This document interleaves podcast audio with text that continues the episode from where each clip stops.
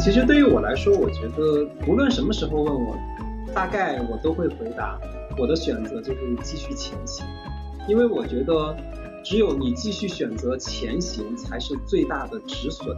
我那天看到一个呃黑色幽默，说的非常的冷酷，但又有点好笑。他说我们刚刚学会了呼喊，说时代的一粒沙落下来就是我们头上的一座山。我们刚刚说时代，然后时代说来，我给你表演一个沙尘暴。所以事实上这个逻辑不是 A 对还是 B 对的逻辑，而是选 A A 对，选 B B 对，和选 A A 错，选 B B 错的逻辑。现在很多成年人对于幸福的追求分为两种：溺水模式和春游模式。大多数人呢都处于溺水模式里。什么叫溺水模式呢？就是在工作生活里忍受痛苦，等待解脱的那一天。但我觉得你看上去更多是春游模式，走出去，世界就在眼前；走不出去，眼前就是世界。睡不着，我觉得都是因为不期待明天；睡得着，是因为我期待明天。我相信明天一定会解决。所以我想跟这个朋友说，其实对于你来说，与其你去焦虑时光，不如平真。Hello，大家好，欢迎收听《为什么是你》，我是翠翠。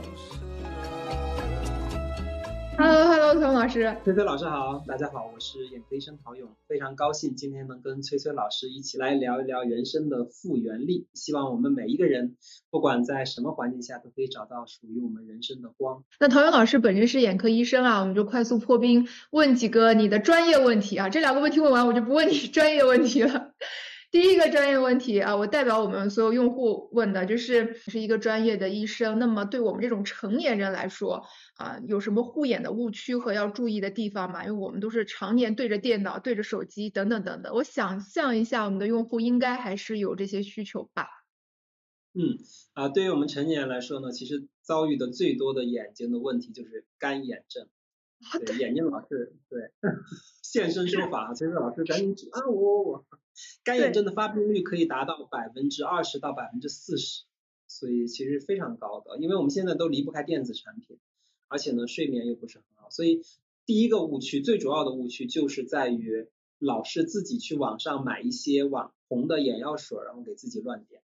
其实我们的眼睛的表面呢，它都是有一个很平衡的一个微环境，无论是什么眼药。哪怕是再好没有防腐剂的眼药水，它一定会破坏我们眼表的微环境，它会把我们的溶菌酶稀释了，它会让我们的眼表的这个泪液的渗透压改变，所以这样的情况下呢，就反而你点的越多，你的眼表就像是我们冬天的手，如果你去越洗越洗，反而会更容易干裂和皲裂一样，所以不要是乱用这种网红眼药水，其实反而对你自己来说并不是很适合适，这是第一个误区。哦，第二个误区呢，其实就是女性有时候特别喜欢戴假睫毛，那很长，不灵不灵不灵的。但是根据研究显示，哈，假这个睫毛太长了会引起局部的风动效应，就是，嗯，对我们可能常常会有这样的一种感受：夏天特别热，我们站在一个胡同，站在一个两面墙的这样的一个窄窄的胡同里面，会觉得特别凉快，那个风自然会来，那就叫风动效应。所以我们如果上下睫毛特别长的话，就是会在局部形成一个微小的风洞效应，会加速泪液的挥发。对。哦，也是会有干眼的感觉。对，会加重干眼。所以假睫毛呢，也不建议大家戴的时间太长太长。哦，那他们就问说，那干眼症不要乱用眼药水，其实就是去正规药店买正规眼药水是吗？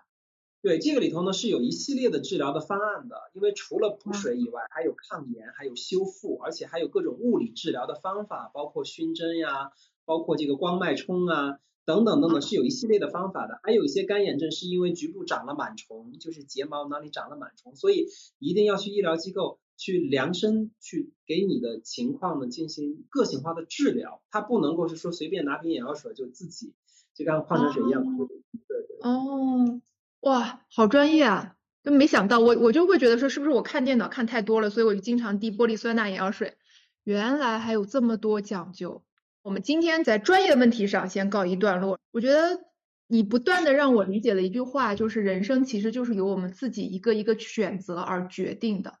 那个选择不会有任何人帮我们做，是我们自己做的。所以我对你的几个关键选择特别感兴趣。第一个就是。你其实是遭遇了一次非常重大的意外嘛，你被砍伤，然后虽然已经过了三年，但我相信很多事情对你来说也历历在目。但是在那个当下没多久，陶勇老师他在书里面写了一句话啊，他说：“慢慢的，我开始不再纠结这个人为什么要杀我，我为什么要遭此厄运。”砍伤我的人，我相信法律会有公正的裁决。我没有必要因为他的扭曲而扭曲自己。我选择客观面对碰伤我的石头，我没有必要对他拳打脚踢脚踢，而是要搬开他继续前行。奥地利著名心理作家福尔克啊富兰克尔用其一生证明绝处再生的意义，叫做人永远都有选择的权利，在外界事物与你的反应之间，你可以做出不同的选择。这是书里的一段话，我读的时候非常非常的触动，所以我想问一下王老师，你当下做出了怎么样不同的选择？在你有这个想法的前后？呃，其实对于我来说，我觉得，嗯，无论什么时候问我，大概我都会回答，我的选择就是继续前行，因为我觉得只有你继续选择前行，才是最大的止损。因为我觉得外界对我们的打击无非就是两个，一个是肉体上的伤害，一个是意志上的消沉。那肉体上的伤害呢，的确是已经不可逆了，因为包括神经啊，包括肌肉啊，包括血管，已经是遭受损伤，发生了就是发生了。但是如果我们选择继续前行的话，那其实你的意志和精神没有被摧毁，我觉得那就不算是你真正的失败。因为就像我们爬山一样，我们每一个人其实从出生。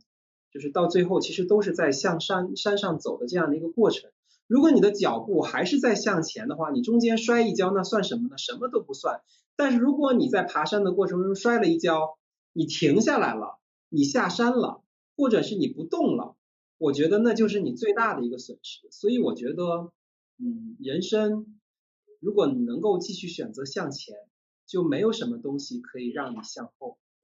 对，所以。大概就是我自己的这样的一个一个感觉吧。我们中间可以有个 break，可以有一个中场休息，但是呢，我们不可以把它摁下一个停止键，让我们从此就就留在那块儿。我觉得那就是我们一个人生的一个彻底的一个失败。嗯，你你你在用爬山做比喻，然后可是你你遇到事情真的不是爬山那么简，就是你你现在这样。平静的说出这句话，我反而觉得力量特别特别的深远。你知道，嗯，我看过有一个心理学的这样一个依据，他说一个人面对重大挫折和重大打击的时候，他会有五种心理阶段：否认、愤怒、讨价还价、沮丧、接受。你在这个过程中经历过这几个阶段吗？呃，其实都会有的。其实包括我最开始的时候，我也会觉得啊，这是真的吗？因为对于我来说，我过去是有一个工作惯性的，我都已经给一一万五千多个就是眼病的患者做过手术。那我过去太习惯于就是在门诊就是看病人，然后去手指做手术，我都已经像是一个就是一个一个陀螺一样，已经在不停的一个旋转。就是我也会会会问，是不是我做了一场梦？就是这个梦醒了之后，是不是我还和昨天是一样的一种状态？我也会问我自己。而且其实，在二零二零年那会儿，就是。也有人说，其实在我受伤之后，很快就又出现了疫情啊，而且那个时候你去你去就是网上去手机去看，好像还有地方有一些什么蝗虫的灾害呀，就是好像会有很多很多的事情在那前后都会出来，就你可能会觉得有一点点魔幻，有一些不真实的感觉，所以第一个是否认，我相信都会有，只不过是后面这些阶段，我觉得我可能会比别人走得更快一点。但是走得更快一点的根本的原因，我觉得不是说我自己内心有多强大，而是在于环境和职业帮助了我。因为我本身我是一个大夫，真的，我见过太多太多的那些家境，呃，甚至连一般都说不上，可以说是贫寒，而且呢，眼睛又得的是那种非常顽固的慢性的致盲性的眼，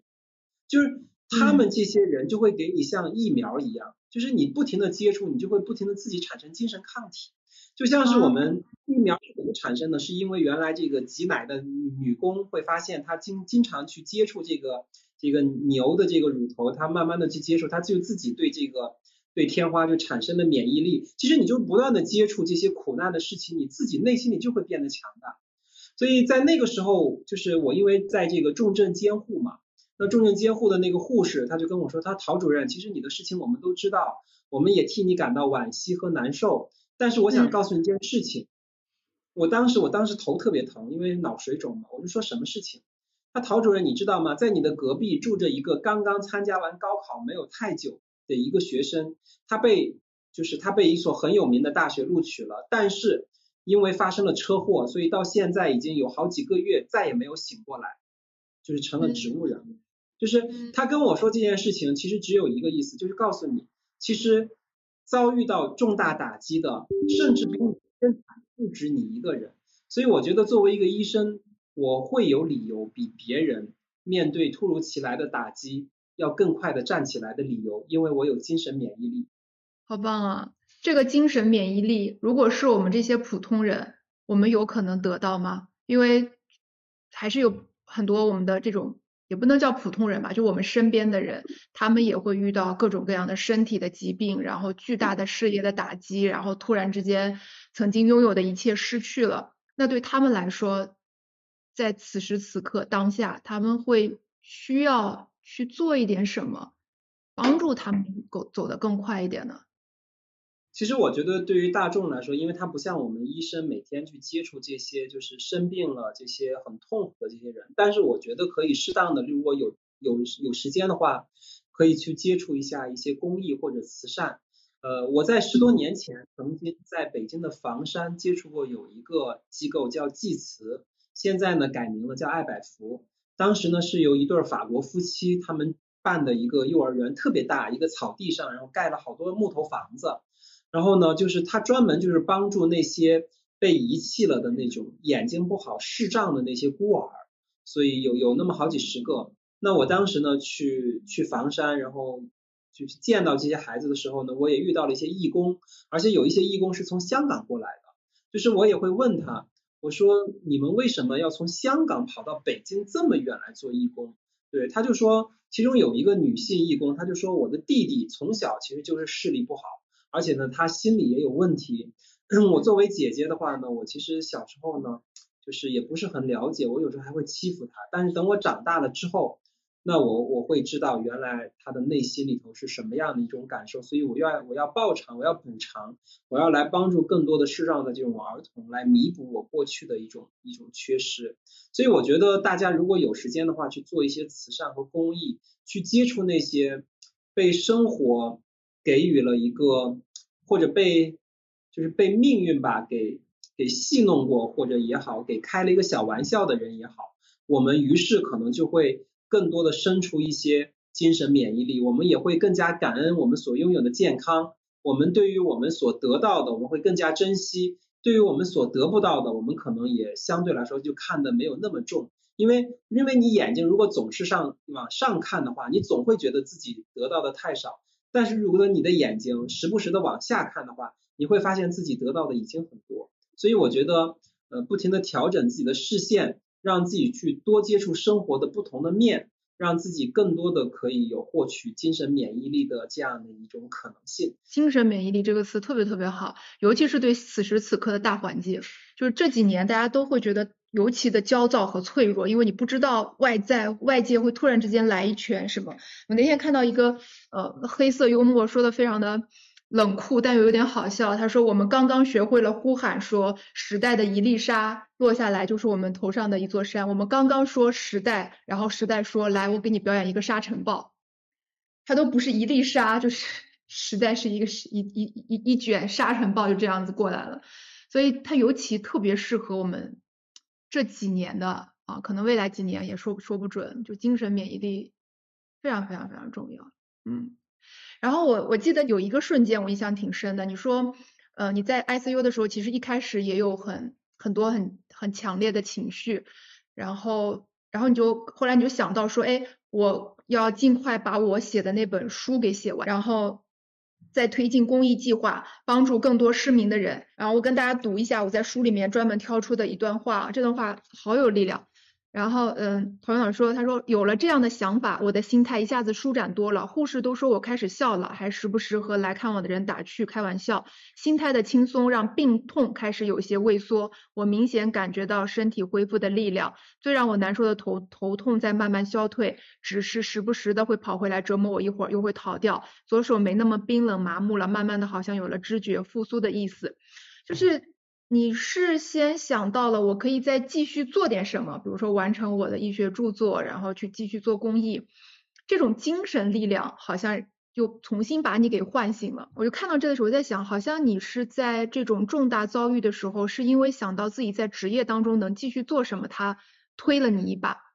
我们在做职场教育啊。我们其实遇到很多的学员是在遇到一些重大打击或者是呃困扰的时候，对他们来说优先放弃的是工作。就是我我因为遇到这事，我就首先我要换一种生活，因为我我要通过放弃工作，然后去换一种人生。嗯，我挺想跟你讨论一下这个问题的，就是你觉得这中间的区别是什么呢？嗯。我觉得是这样的啊，其实，呃，说句这个不恰当的比喻啊，曾经我小时候，我记得那个时候咱们特别流行香港的港剧，而且港剧基本基本上是爱情片，然后呢，往往会有一个主人公会失恋，然后那个时候很通常的剧情都是什么呢？就是要借工，男的要借酒消愁，女的呢要赶紧把自己投入到工作状态中，借着工作状态让自己来这个忘掉这个失恋的痛苦。然后还有的时候呢，我读过一本这个就是一个很很励志的一个短文，上面呢就是说到有个记者呢采访一个妈妈，那个妈妈呢就是特别工作的压力特别大，而且呢就是就是偏体力工作，就每天只能睡三到四个小时，早早的就得起来，然后呢，因为她要开这个早餐店，然后炸油条、蒸包子，然后呢卖给大家，然后呢早餐店上午收完了这工之后呢，下午她要去。各种的去给人扛包啊，给人去做各种的工作。那于是人家就问他说：“你的精神力量为什么这么大？你为什么可以这么拼？”他说：“因为他家里头还有三个孩子等着他养活。”就是就是就是我想用这两个事情呢，就是想说什么呢？就是无论是职业也好，还是说其他的因素，能让我们变得强大的一个很大的原因，是因为我们的内心要被有益的、积极的东西给占据，我们就不会给。那些个焦躁、抑郁、烦闷的那些负面的情绪给占领，就是我们自己呢，常常有时候会陷入一个恶性循环之中。恶性循环就是，嗯，你看我，我对病人那么好，我还帮他们做手术，那么复杂的手术我给他救回来了，他最后恢复了视力，结果这个视力成了砍伤我的武器了。他要我要当时不给他治，他瞎了，他反他反而找不着我。就是我要越这么想，我就越会觉得委屈，我就越想吃后悔药。我甚至都会开始怪罪我自己，我当时怎么那么傻，那么蠢？就是你一旦要陷入到这种负面的漩涡里头，你的内心里头就没有空间留给那些你原本要做的那些积的积极的事情。事实上，这个世界还有大量的有益的事情等着你去做呢。所以，当你把自己的头低下去，闭上眼睛的时候，那留给你的只有黑暗。但是，当你把头抬起来，仰面朝天的时候，你会发现原来天空的光亮如此明明亮，所以这是我的一个一个看法。嗯，然后我就接着想问啊，就是你刚才说，其实对你来说意义是一件很重要的事儿，呃，包括确定一个很明确的目标，找到人生的意义。你在书里面也写说，很感谢你的工作，因为是医生，所以他格外容易让你感受到救病治人的这种意义感。那么，对一些其他的人来讲，包括你也会提到说，可能有一些在做商业的年轻朋友，他会觉得不知道自己在干嘛，啊，好像就只是赚钱而已。如果不是那些做医生的人，他们在做各种各样的行业，他们也能找到自己意义吗？找到自己意义有一些方法吗？嗯，呃，其实意义这个词呢，我觉得可以换另外一种说法，就是叫价值感。就是当我们自己觉得当下做的这些事情有价值感的时候呢，我们就会觉得内心很充实。呃，因为这些年呢，我去过很多的学校，像清华、北大、北师大、北邮，反正有将近二十所二幺幺、九八五学校吧，就是去做分享。然后呢，这些就是这些这个呃学生呢有时候会跟我做一些问题的这个提问哈，我会感到我会感到很困惑，因为他们都是天之骄子，他们都通过了千军万马过的这个独木桥哈，应该来说是人生赢家，是高考赢家，但是他们就会问出我一个问题，就是说，他们说陶医生，那么我们其实他说我们现在其实也很卷。为了拿到一个好的考试分数，我们经常晚上要一点两点才能睡觉。但是我们最大的问题还不是在于累，而是在于我们不知道这样做有没有意义。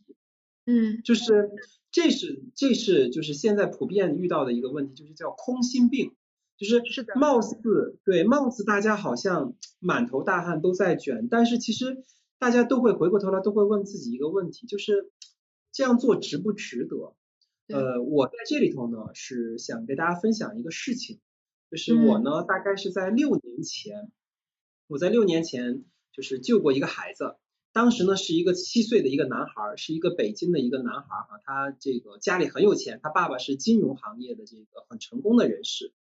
然后呢当时呢我在北京朝阳医院做手术，然后护士就跑过来说外面有一个满头大汗的一个中年男子，说马上就是立刻就要见到你，就是一刻都不能等。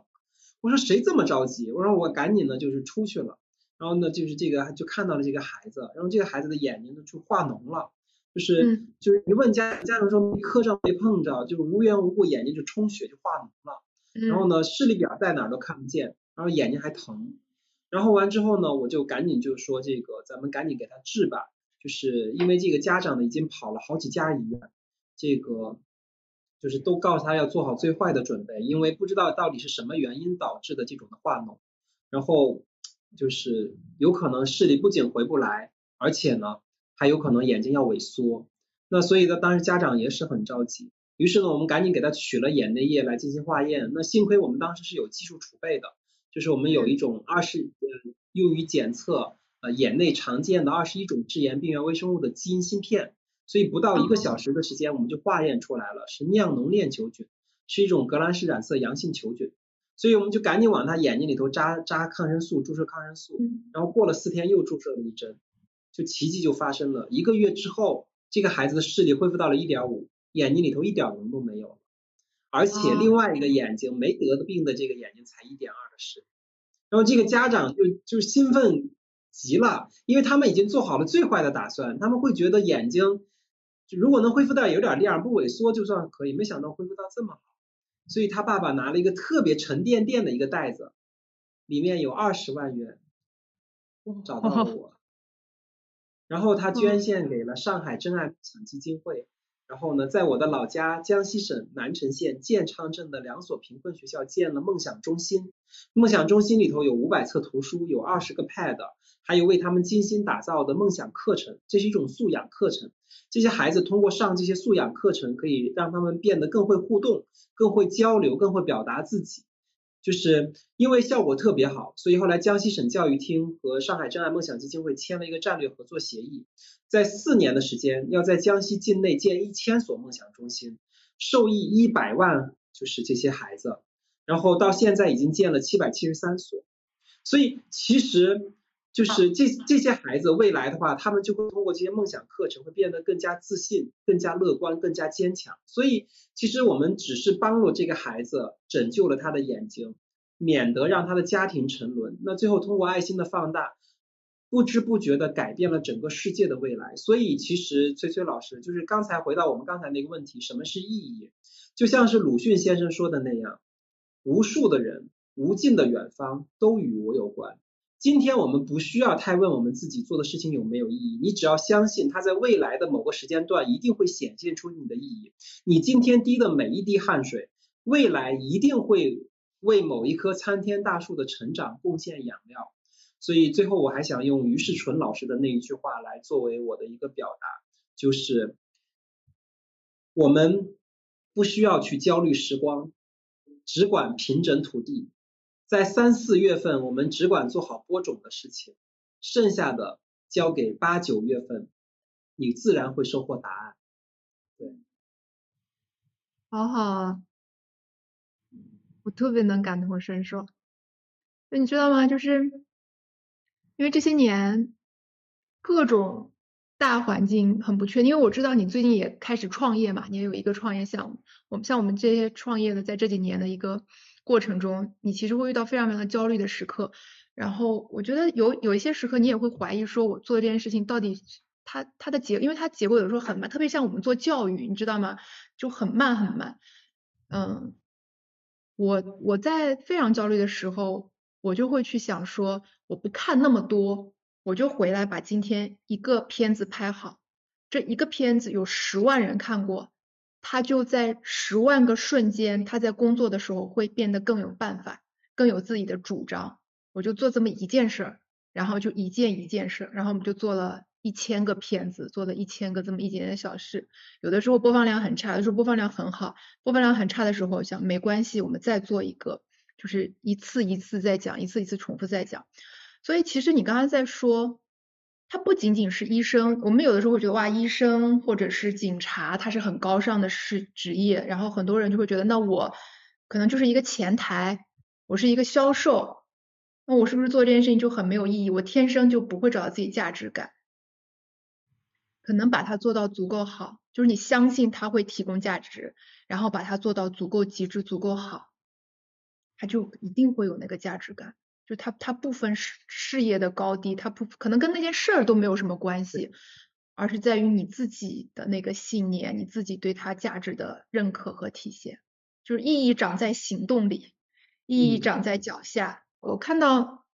唐勇老师在书里面还说过一句话，叫做现在很多成年人对于幸福的追求分为两种：溺水模式和春游模式。大多数人呢都处于溺水模式里。什么叫溺水模式呢？就是在工作生活里忍受痛苦，等待解脱的那一天。但我觉得你看上去更多是春游模式。就我我对你的感知啊，我也想请问你，你有过溺水模式吗？嗯，在你的二十年的职业生涯中。对我们尽量的不让就是焦虑和烦闷过夜。我觉得是这样的，溺水模式肯定每个人曾经都会有过，没有人是铁打的，说自己从来啊，我就是很坚强，我就是那个一定是假话，就是我们一定会有这样的一个过程，就是自己也会觉得呃有一些 depression 啊，有些低沉，呃这些呢，我觉得都很都很就很有可能存在，呃但是呢，我也在这里头呢，我也想分享一下，就是我们的一个心态，如何能让我们更加。好的，去面对一些生活中我们无法改变的那些既成的事实，例如在今年的五一，或者或者可以说以往吧，每年的五一、十一，我们常常一打开朋友圈，都会发现有很多的这种的这个说什么这个好多人就是在泰山顶上上也上不去。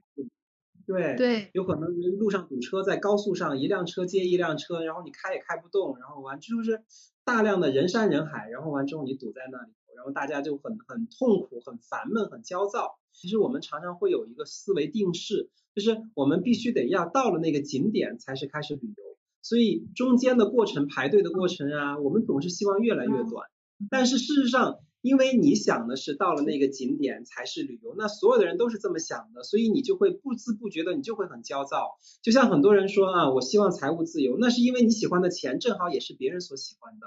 所以你就卷入到了一个红海。所以其实有的时候就是一个心态问题。那不妨我们告诉我们自己，从五一、十一放假的时候，我们踏出家门的那一刻，我们就是开始旅游。到不到的那个景点，其实我们这一路上都在旅游。例如，我们哪怕堵在高速上，但是我们正好有了时间，可以和平时不怎么交流的家人可以在一起沟通，那是不是也是一种很好的一种收获呢？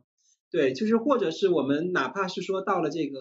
某个景点，那上也上不去，下也下不去，那我们其实正好又给我们更多的一个驻足的时间，来去观赏你周围的这个环境，或者是跟身边的人进行交谈。就是所有你无论你站在哪里。那个时候都是云海，都是轻松，都是你在旅行的那个景点。当你有了这样的一种且行且看，呃，就是这样的一种时时刻刻都是旅游心态的话，其实你就不会说把自己陷入到一种时时刻刻很多的一种消耗中去。所以这是我刚才那个就是想要分享的这样一个心态问题。嗯，您是一直从小到大都是有这样。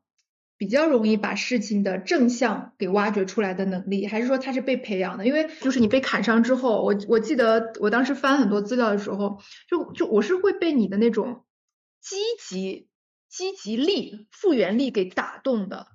啊，你你没有就是抱怨或者是停滞，没有让自己在那个情境下待很久，然后你就很快出来了，然后找到了新的能力。然后甚至我记得你有一次采访的时候说，哎，反而是因为这次事情，你开始相信组织的力量，你培养了你们现在整个商业院有三十三名跟你一样可以做这样手术的，而不只是依赖你的产能。哎，你你又从里面又挖掘出了新的积极，就是你很擅长给人生中每一个关键节点的事情做积极复议，这是你从小就有的能力，是天赋还是你后续后后来培养？啊，不是，绝对是培养出来的，绝对是培养出来的。因为其实从小，其实呃，因为我不知道崔老师小时候是在哪里长大的哈，我小时候是在一个镇上长大的，就是天然带有一种自卑，就是我到北京上大学十七岁那一年，就是就是连跟人家正常交流说话不脸红的可能性都没有，就是你会觉得自己呃很土，别人又又又是国家游泳奥的二级运动员，又是书画社的社长，又会弹吉他，别人多才多艺，你会觉得你原来会的那点擅长的，例如会考试。什么都不是，就是你会有一种自卑和内向，所以其实对于我来说，我觉得我认为我自己绝对是后天培养自己的。呃，我可以给您举一个例子，嗯，就是我是在二零一六年的时候，曾经呢通过北医的统战部申请了一个挂职锻炼的机会，就是在北京市医院管理局医疗护理处挂职，就是在体制内公务员去挂。当时就遇到了一个什么突发情况，因为当时想推这个就是挂号平台，就因为因为其实线下挂号很麻烦嘛，效率很低，那我们就想通过互联网线线上挂号平台，但是有很多很多的技术环节呀，有很多很多的关卡，其实导致这个推这个线上平台挂号不是很容易。那当时就遇到了一个突发事件。就是网上突然就是有一个这个舆情啊，就是就是有就有位外地挂挂号的一个女孩要去挂号，结果那个号号贩子就是把这个号源垄断了，高价要卖给她，然后那个女孩呢就怒斥他，然后完就骂那个号贩子，就说我就是等等，这个这个视频当时传播的特别快，就是一下子就是舆情就起来了，于是就当时我所在的这个医管中心的这个领导啊，就组织我们开会，就说嗯。确实，就是这个突然突发的这个舆情呢，表面上看对我们来说其实是一个压力，是一个坏事儿。但是我们一定要把坏事儿变成好事儿，就是借着这一次舆情呢，上面的话领导也重视，老百姓呢也更期待你这个线上挂号平台。那于是你就可以借助这个力量，可以打通原来过去可能要费很长时间才能打通的障碍。果然。不到一个月的时间，线上挂号平台就推出来了，比我们一开始预想的，就我们都觉得这不可相信，怎么可能这么快就全全中国全北京有二十二家市属医院，然后还有那些个部属医院等等等，一下子就推下来，就是觉得这个工作量怎么可能如此之快？但事实上它真的就发生了，所以我是想说呢，就是当你后天你会遇到很多不同的人在处理一些危机的事情的时候，他那些那些做法。就是等等，包括你看过的一些书的一些励志的一些篇，这个篇幅和章节，这些都会让你不知不觉的受到一种熏陶和锻炼。就是人要学会一种把坏事变好事的一种能力。就是就是你不仅要面对，而且还要解决，而且还要放下。面对、解决、放下，就是它是可以通过后天的一种培训而让自己可以得到一种提升的。所以，呃，我我反正现身说法吧，我绝对是就是在后天的一种锻炼中，才能够让自己克服自己先天的那种出身背景的一种劣势吧，然后，嗯，让自己敢于去自个儿成全自个儿，我觉得这是一种可以袭来的一种能力，是可以锻炼的，对，嗯，有没有哪个瞬间是你觉得，哎，我好像拥有了这个能力，你印象很深，有有这种深刻的瞬间吗？呃，我不去定义这种瞬间，呃，我会现在很，我我会现在觉得我的幸福指数很高，因为我 enjoy 现在的这种状态，什么状态呢？就是我会觉得我的今天比昨天更好，我也百分之百相信我的明天会比今天还要更好，就是这种不断的能力不断进步的这样的一种状态，是我幸福的一个很大的一个来源，所以我不去说。我有一个某个时间节点，我我会说这个无所谓时间节点不节点，我只要是在不断的上升，不断的在提升自己的认知和锻炼自己能力的这样的一个过程中，我就会觉得明天可期待，过去可回忆，现在可珍惜。嗯，是什么样子的？慢慢慢慢积累的认知，会让你有这样下意识的反应，会觉得今天是比昨天好的，明天会更好。因为我觉得它是一个非常难得的底层的，它其实就是复原力的底层。因为你有这样子的相信，所以现在即便是我们遇到一些不那么顺利的事情，因为我相信明天会更好嘛，那我这一觉就睡得下去。那我因为不相信明天会更好，我我就睡不着。睡不着，我觉得都是因为不期待明天；睡得着是因为我期待明天，我相信明天一定会解决。睡不着就是哇，明天会更惨，我不想面对明天，所以你就潜意识里面不愿意睡去。我自己的感觉啊，所以我就很想请教你，就是你你你什么时候，它是一个什么样子的过程，你就开始慢慢相信明天会比今天好？对，我觉得这其实是一个逻辑的问题，就是心态取决于逻辑。就当你的逻辑可以解释你所遇到的整个这个世界的人事物的时候，我觉得你的心态就可以保持的很好。就这种逻辑是什么逻辑呢？就例如我们常常会会有一种很纠结、很痛苦，就选 A 还是选 B。我原来有一个特别优秀的师姐，有多优秀呢？她的外号叫做幺零零九八五，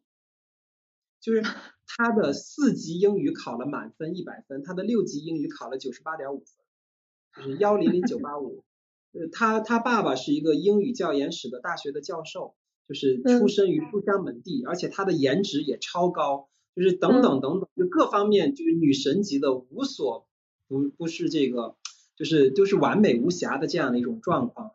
呃，但是的话呢，他也曾经很痛苦，因为他当时在选 A 和选 B 的问题上也很纠结，就是。到底是选择去这家医院，还是选择去那家医院？到底选择是出国长期发展，还是在国内？他想不明白。对，所以这个逻辑呢，其实后来我也想明白了。那么优秀的一个师姐，为什么还会焦虑和抑郁，还会纠结？是因为她的问题其实不是在于选 A 对还是选 B 对的问题，他的问题是在于他无论选 A 还是选 B 都错，因为他无论选哪个，他都会认为自己这个不是最好的。所以事实上这个逻辑。不是 A 对还是 B 对的逻辑，而是选 A A 对，选 B B 对和选 A A 错，选 B B 错的逻辑。所以当你想通了这件事情，在你未来在做选择的时候，你就不会再去纠结和抑郁。所以我会觉得心态的基础是在于你是怎么看待这个事物的逻辑的。嗯嗯，是的。就他好像是，哎，你你让我理解到复原力可能是一种能把当下自己做的所有选择都变成最好选择的能力。嗯，对，其实就像是我们有一天去大草原上去骑马，我们手里拎着这个缰绳，这个骏马呢飞奔啊，我们很享受这种状态。但是如果我们会认为不知不觉的会产生一种错觉，说这个缰绳。是导致我们享受这种在草原上飞奔的一个必须的一个东西的话，那就错了。因为当你拿着这个缰绳，你去到动物园的时候，你会发现，呃，猫、狗、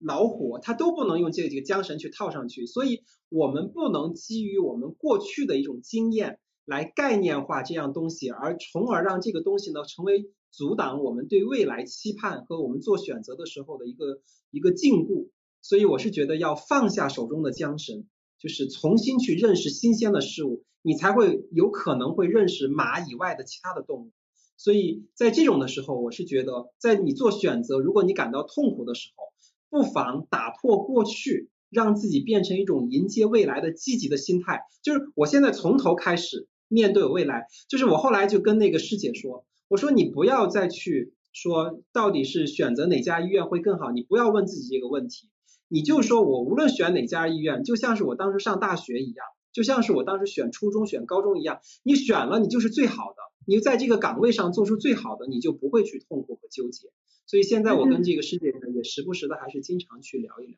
对。所以他就做了随便做了一个选，也不是随就做了选择。他现在过得好吗？他现在过得很好，他不仅是就是拿到了英国的一个公共卫生的一个学位，而且他也有自己的一个企业。呃，人生也过得很圆满，而且关键是他自己很 enjoy，他很享受他现在这种状态。嗯嗯，真的很有趣哎，就是如果我们每个人都有能力站到五年之后看当下，可能我们会觉得当下所有的问题其实都不是什么大问题。对，其实呃我们嗯以未来的眼光，如果是马后炮的话呢，可能我们会会去做一些这种回到原来的一种判断，但事实上。因为每一个节点的未来都是其实是不可知的。其实我就是在前不久两个月前吧，我参加了博鳌的这个一个就是亚洲论坛，当时呢是这个青年圆桌论坛，呃，就是潘基文理事长就给我们讲，他说年轻人啊，你们一定要做一个行业的 disruptor。就是去做行业的破坏者，因为现在的人人工智能 AI 呀，各种高科技呀，就是非常发达。说未来的不可知、未来的不可预料和未来的不确定性，恰恰就是今天我们最大的机会。就是很多人会很焦虑啊，说人工智能可能会不会取代了现在人的一些工作，我未来是不是会失业？对不起，你不仅不应该去感到焦虑和害怕，你应该非常开心，因为只有这种变化，才有可能让我们获得。站到舞台上的机会，我经常也跟我们科里头的年轻大夫讲，我说你看我已经做了一万五千多台手术，你要什么时候你的手术经验才能超过我呢？你可能要过若干年、二十年，那对不起，那时间太久了。那如果你今天你借着人工智能的这个机会，你在交叉领域里头，你走在前面，那你可以快速的就弯道超车，你可以站到舞台的中央，而我还得靠边站。所以不确定性恰恰就是今天我们年轻人最可贵的、最需要的机会。所以这是我觉得应该去改变我们的心态，应该去正确认识不确定性和选择的这样的一种基本逻辑。嗯，那对一些呃正在成长当中的职场人，他怎么样去从不确定性中抓取出自己可以弯道超车的机会呢？我觉得那个就得要就是因事儿而异了，因为咱们不知道他到底是什么职业，是什么这个这个不确定性是什么机会。但是首先必须得第一点呢就是他要认为这个是机会，因为他如果认为这个是洪水猛兽，他要阻拦他，他要阻挡他，那这种的情况下就不可能抓住这个机会。所以首先是要迎接，接下来才是具体的去战术层面的去分析。我觉得那个就是具体的看，对。他就得先打开眼睛，才能去看到它。对，是的，是的，是的，是的。就你如果走出去，对，走出去，世界就在眼前；走不出去，眼前就是世界。是的，特别好。你做医生二十年了，二十年的一份工作，持续做了二十年这份工作，你现在对工作的看法和二十年前对工作的看法有什么不一样吗？呃，我觉得我现在对于医学的，就是就是想象哈，或者是在我脑海中的印象确实是不一样的。因为二十年前我们可能想象中的医生就是呃听诊器，就是这些一些古老的一些传统的一些诊治手段。但是今天的话呢，我们有各种各样更加先进的，像 OCTA 断层扫描，像荧光血管造影啊，像很多很多特别先进的一些检查这些设备。而且那个时候呢。分子诊断的武器也不像现在这么厉害，现在有红基因组测序，现在有各种的基因芯片呢，还有基因治疗，甚至还有脑机接口的技术，就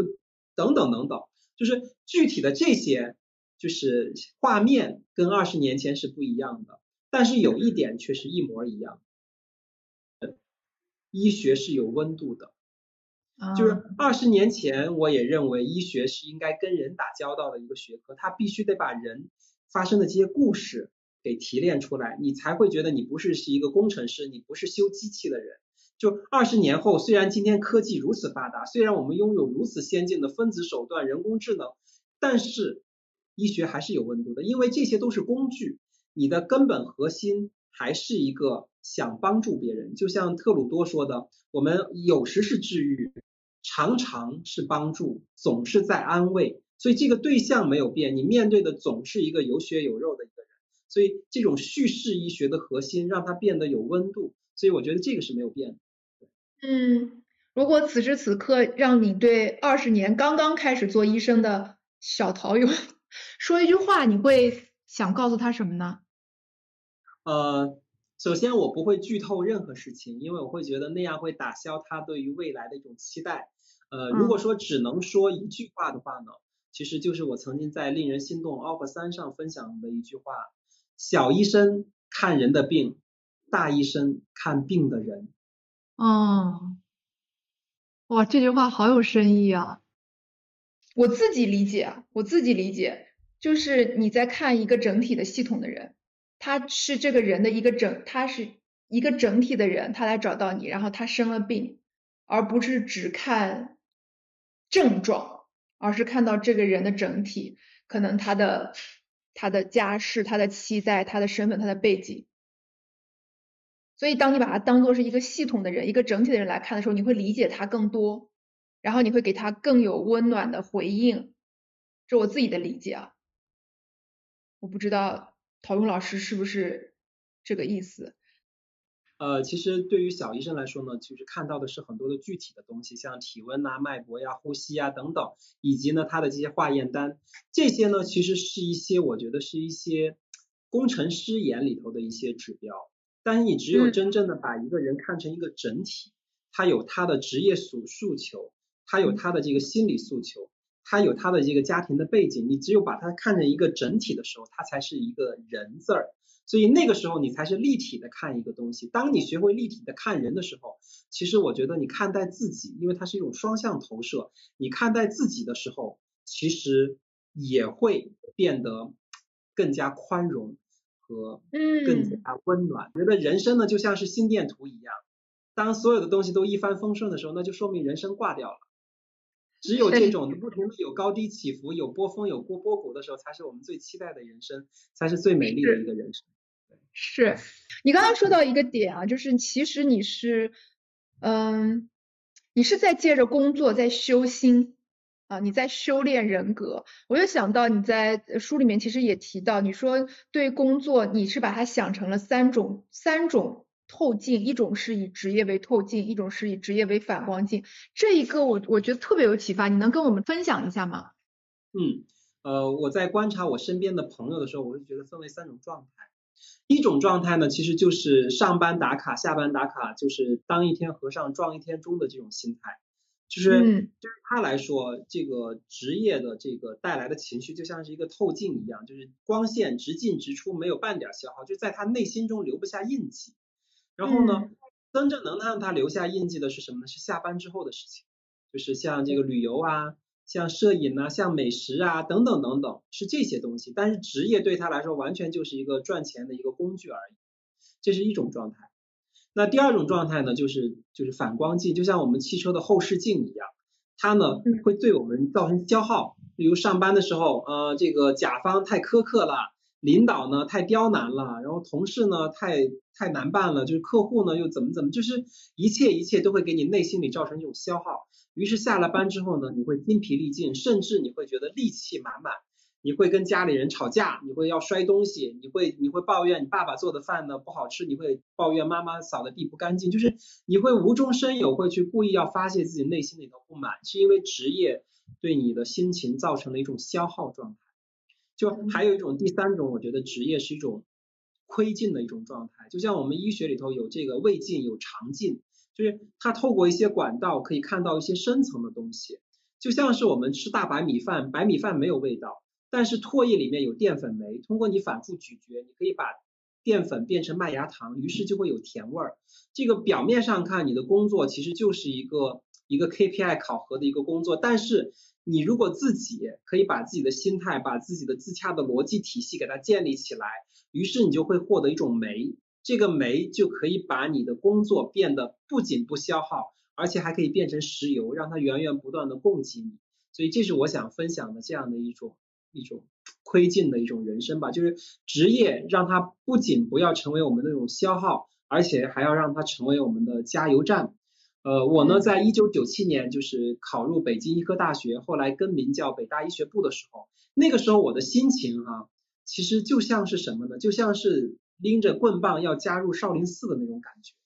就你会觉得北京医科大学的那个校门就像是一个宗派的一个山门一样。你相信你在这里头是要学七十二绝技的，你觉得你在这里头是要修炼内功，是要修炼外功，让自己变得更加强大的，而不是说我上了一个技术专科学校，我来这学一门手艺，回去回去打个工赚个钱的。就是你会觉得医学这个东西就是你的内功心法，你会觉得它就是你未来修行的一个道路。所以，当你如果沉下心来，把你现在的这个职业。就变成你的一个职业化信念的一个来源的话，我觉得你慢慢的你就会摆脱那种消耗的一种状态，而从而呢获得一种就是复原力，源源不断的一种复原力。对。你在读大学之前就对职业本身有这样深刻的理解了，那个东西是从哪里来的？我我非常非常惊讶。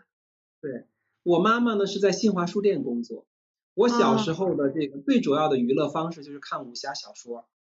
就各种武侠小说。金庸、古龙、温瑞安，这个梁羽生，各种各样的，就是在那些武侠小说里边，就是会有各种各样的这个大侠，然后呢，他们可能就是被奸人所害，受了伤或者中了毒，他最后一定要去找一个很厉害的一个医生，啊，或者是药王啊，或者是鬼医呀，或者神某某神医，他们一定要去医治，就是那个时候你会觉得这些医生一定有一些特别厉害的绝技，所以他。boss，所以那个时候的我就会觉得不就不知不觉的在内心里头就会有这样的一个潜意识，会觉得你一定能在这个医科大学里头一定能学到某一种东西，它会让你就是掌握一些生命密码，会让你具备有这种救死扶伤的能力、起死回生的能力，就是就是你就会有一种相信在那里头，在你的潜意识的种子里头会会生根发芽。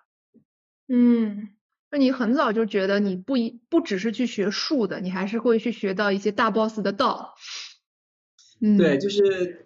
就是你会觉得你来这里头不是学一呃三拳两脚的，你在这里头是要练内功的，是要练七十二绝技的，是要让自己变成一个很厉害很厉害的一个大侠的。就是你那个时候对自己的目标。就是有一点点像这个詹姆斯卡斯在《有限和无限的游戏》这本书里头说的一样，就是你从一开始你就把医学定义成一个无限游戏，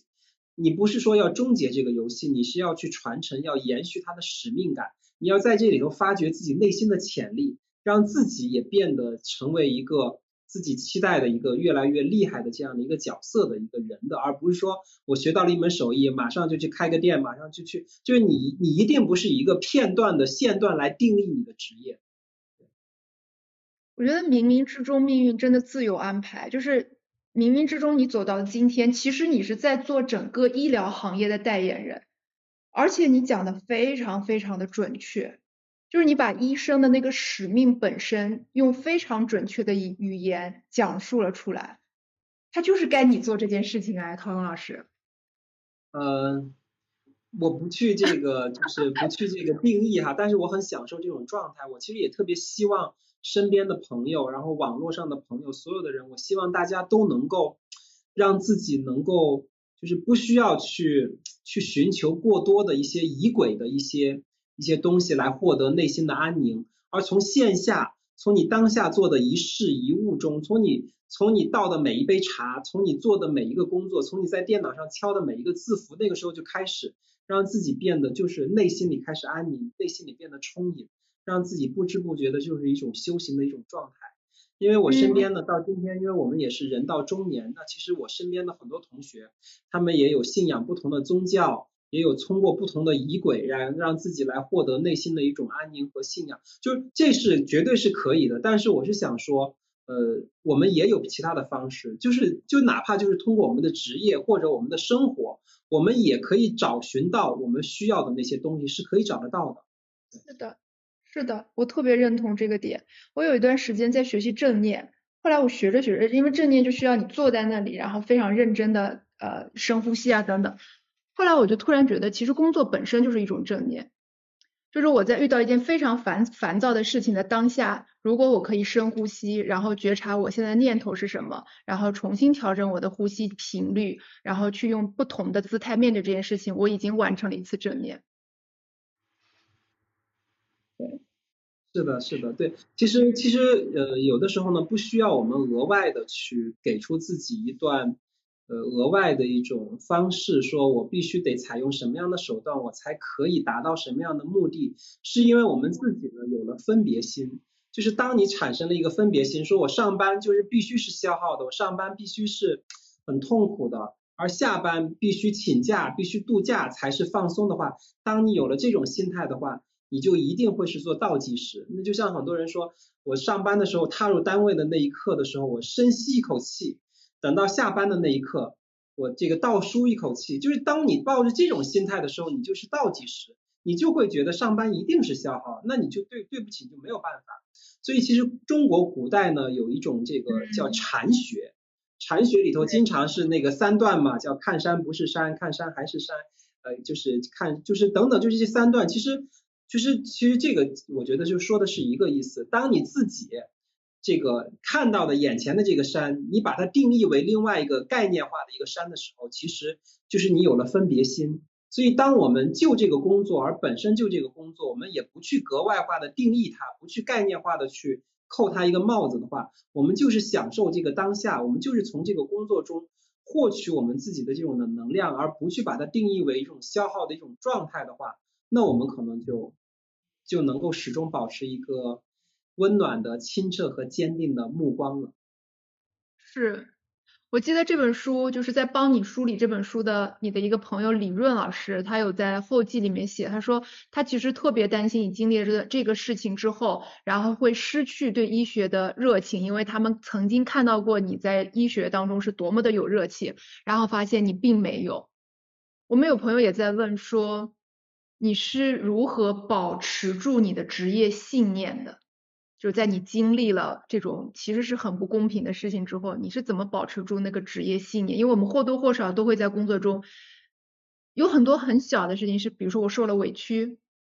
我遭受了不公平对待啊，然后我我被骂，我被客户欺负等等等等，我被老板骂，就是太多了。然后你你是经历了更重大的那种打击，你是怎么保持住？呃，我是觉得是这样的，就是我们人呢是直立行走的动物，我们呢总是只要保持你的头是向上的，其实你自然就在不管是在什么体态的时候，不在不管是在什么体位的时候，你总是能看到更高的这个山顶和天空。呃，其实每一件事情，我是觉得，嗯，无论在外人眼里头看这件事情是好也好。是坏也坏，你都可以用你向上的姿态把它变成一个好事情，因为所有的事情其实没有绝对的坏，就是就像我自己，我遇到了我自己的人生的这个至暗时刻，但是回过头来这三年的时间，我会觉得我这三年我的我的半径比原来更大了，因为三年前我是一个传统的一个医生，那我原来就是就是核心是在原心是在医院里边。但是半径呢，也就是在医院的药房啊，在手术室，就是很小。但现在的话呢，可以通过直播去分享正确的用眼知识，那还可以通过开发眼内液精准检测技术，推广到全国的七百家医院，帮助八万个患者。就是你一下子就让自己的半径跳开了医院。那通过人文和公益，我还可以帮助那些视障人士，在四万八千个眼科医生。和这全国的一千七百万的视障人群的公益之间无缝衔接，架起桥梁，就你自己让自己的半径变得更大了。当然，圆心还是医学，所以我会觉得三年前的我可能做的是加法，一台手术一台手术的完成，一个病人一个病人的看诊。那三年后呢，可能是乘法，就是通过了团队的力量，通过了科技的力量，能够让自己能够做的事情能够做得更多更快。所以，那你说从加法到乘法。难道不是一件好的事情吗？所以像我遇到了自己这样的一个至暗时刻，都可以从加法变成乘法。所以我相信我们所有的这些朋友，无论今天你遇到了一个什么样的一个坎坷打击，或者是委屈，我相信你都可以用自己的努力把它变成另外的一个人生的转折点，而不是一个下错点。我相信你可以的。嗯。这也就解释了我另外一个好奇，就是有朋友问你说，呃，你跟朋友说，受伤之前你给生活打九十分，然后现在能达到九十八分。是的，对，因为因为我觉得我的视野更宽了，我觉得我这一辈子没有白活，我觉得我的心电图又多了一点波峰，我觉得它，我觉得它更好看了。哦，真的这种积极复议的复原力。我我觉得太太稀缺了，然后也非常值得我们拥有。我们不缺知识，我们其实不缺聪明，我们不缺能力，我们每个人都蛮有能力的。毕竟我们受教育那么多年，但为什么我们好像常常会跌倒？我觉得是缺少那一点点重新启动的能量。就我们觉得不行了，我做了这个决定，我遭受了这个境遇，我不行了，我我一定过不下去了。然后我们会失眠，我们会焦虑。我们只是缺那个启动的能量，然后那个东西启动的能量重新起来之后，剩下的你会发现，哇，原来我可以。就我们对我们能力的上限总是不遗余力的拉低。其实我们比我们想象的还要高很多很多，但是我们可能很多人穷尽一生是不会推开那个上限的。我们觉得我们就到这儿，像是一个思想钢印打住在这儿。还想问你一个问题啊，就是站在今天啊，你你经历了很多事情，站在今天。如果此时此刻有一个年轻的朋友，他到你的身边，告诉你说：“我觉得我现在的生活，呃，没有什么意义。我也去找寻了意义，我也很努力做过，但我找不到那个意义。然后我对未来非常非常不确定。”你会跟他讲什么？我会告诉他，我们每一个人其实都坐在一个热气球上，只不过呢，是有的人。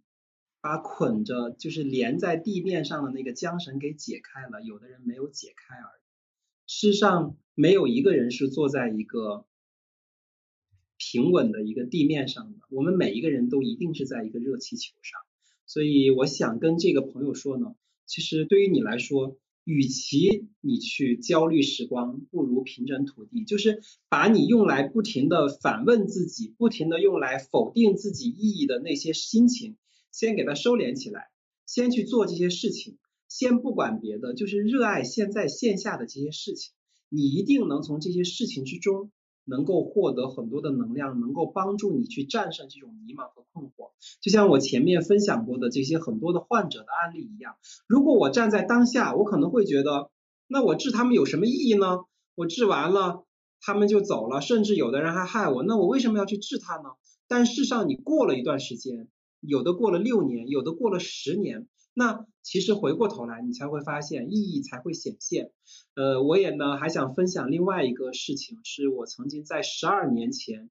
治疗过黑龙江佳木斯的一个患者，他当时白血病骨髓移植，就是浑身骨瘦如柴，特别瘦，特别瘦，而且刚刚结婚不久，其实真的很惨。你想想，年纪轻轻的才二十九岁，刚刚结婚又得了白血病，而且眼睛里面还发现了一个问题。那当时的话呢，为了治他这个眼睛的问题，我们也冒了很大的勇气，因为他当时眼底的这个病变呢，离黄斑很近，就是离眼底的心脏很近，但是还没有破坏黄斑，视力还很好。就是有很多大夫呢，他会替我捏一把汗，他会说你干嘛要去治他呢？万一他的后面的话病变还是保不住，还是继续发展，他的视力继续下降的话，他有可能会赖你。他会说陶大夫，你看我本来视力挺好的，就是你给我治坏了的。我的解释成本会非常高，而且百口莫辩。但是当时我们还是想办法，还是给他去进行治了。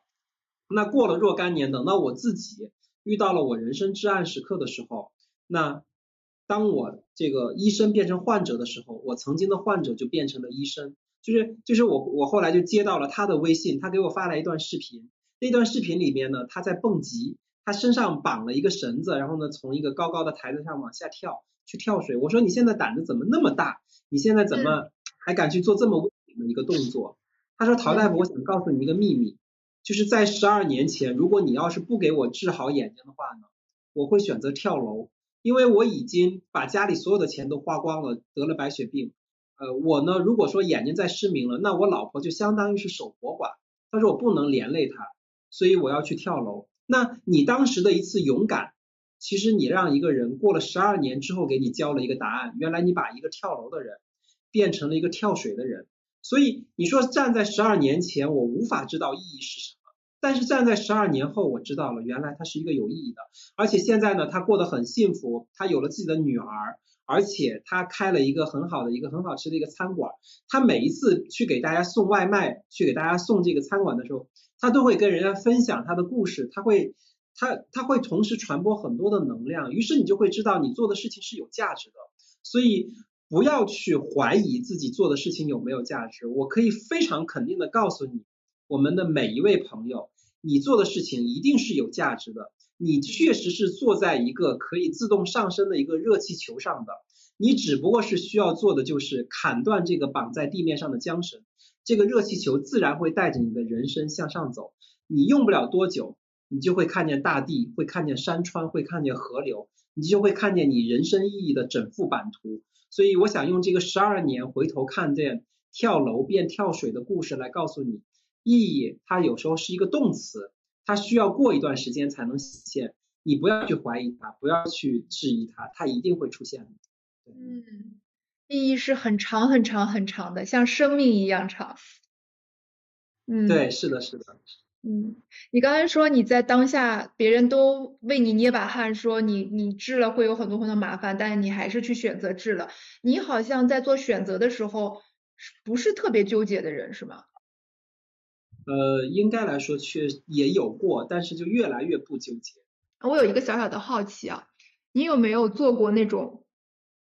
没有遵循世俗的规则而获得了某一次成功？的经历，因为看上去你的成长都是每一步都做得很，还是蛮准确的，包括读大学，然后当医生，然后治人，有没有哪几次是一个呃坏小孩，但是他却让你获得了一些意外的收获？呃，其实呢，我觉得是这样，就是普世价值观的选择和我们自己定义成功，在这里头呢，其实会每个人会有不同的答案。就拿我一九九七年填高考志愿那个时候，其实我选择学医并没有获得大家的支持。就是以我当年高考的分数，其实选什么专业都可以选，但是我还是选择了学医。所以，呃，如果说嗯有违背就是大家的意愿和普世价值观的选择，其实我想说学医并不一定是一个当年最优的选择。是你自己做的主？是我自己做的主，因为我妈妈就是一个沙眼患者。她小时候最喜欢干的一件事情就是给我上眼药，然后有一次我陪她到南昌，然后呢去从医生从她的眼睛里取出好多石头，那个时候我就会觉得医生特别神奇和特别厉害，而且我会觉得特别好奇，人的眼睛怎么可以长那么多石头？所以后面我就会自己就会内心里头就想成为一个眼科医生，就是就是这么朴素的一个愿望。所以在我自己高考选择的时候，其实我并不是说因为大家说啊学医好，学医能赚钱，或者学医能怎么怎么样，所以才选择学医。其实，其实在我人生的重大选择的时候，几乎没有参考过普世价值观，就是基本上都还是去按照自己的兴趣或认为自己觉得有意思去这么选择的。所以我想呢，就是也有很多人可能会经常会去。去质疑自己的这个选择，或者是认为自己做的事情没有价值、没有意义，很有可能是因为你跟别人去进行了比较，你可能会跟自己就是做生意经商的同学去比谁有钱，那你当然比不过他，他有可能把握了机会，他赚到更多钱。那你如果去跟那些可能家庭背景比你要更好，他可能各方面的就是其他的一些方面比你更突出的人去比，那你可能总会自己有一种自卑的一种感觉，就是。这种在比较中失去的，我们必须从存在中要回来。所以这是我想给大家分享的。我曾经在读者上读过这样的一个故事，呃，有一个单亲，一个离异的一个妈妈，她呢带着一个小女儿去国外。然后呢，生活上的压力非常大，而且呢，他还要照顾孩子。他不仅自己要去打好几份工，而且呢，他的孩子呢，一个人要把孩子放在这个学校，他也担心受到其他的这些白人白人孩子的这些欺负，所以他一直也是就是内心里头过得很很不踏实。然后有一天呢，他其实就早早的下了班，因为这种种的原因哈，他就是去接他的孩子。然后他发现他的女儿呢，就是跟一个白人小男孩在聊天儿。所以他就蹑手蹑脚的想过去偷听，想听听他们俩在聊天聊什么。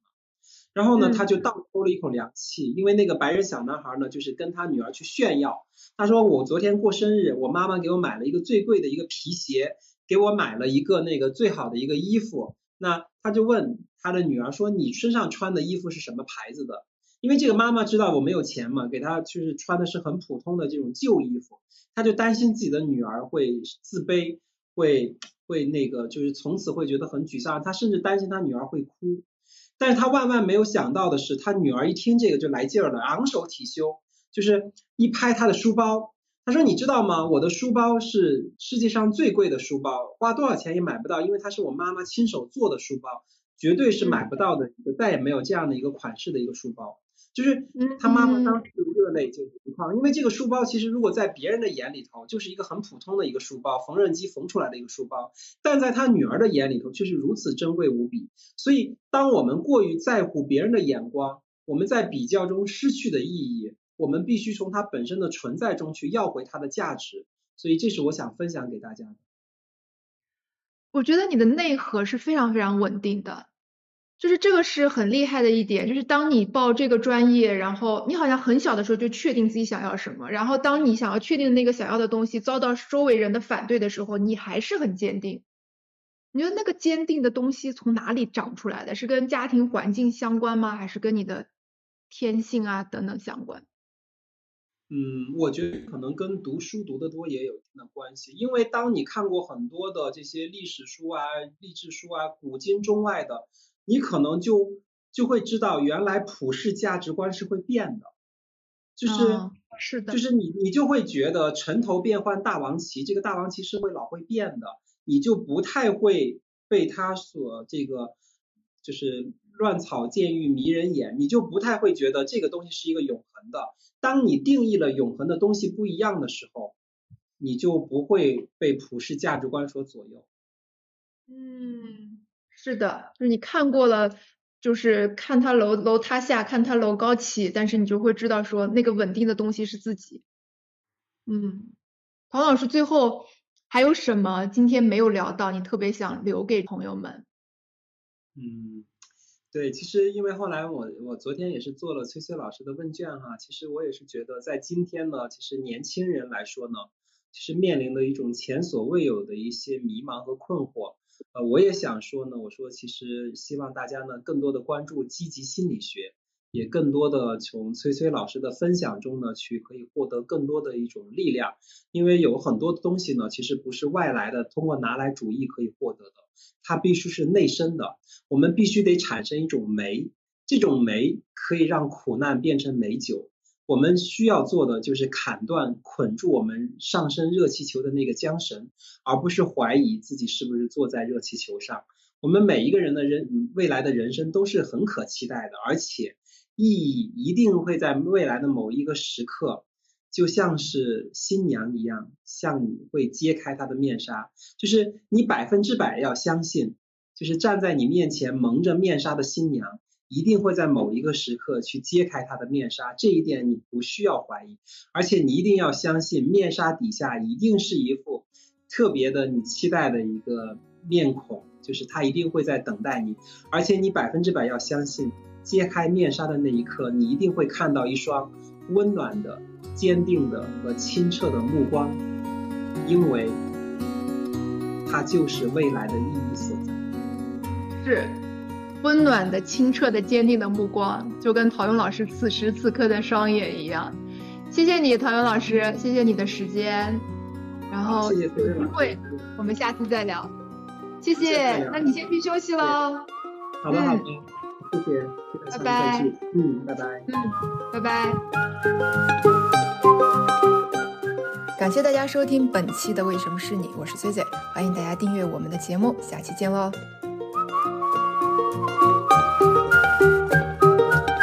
Música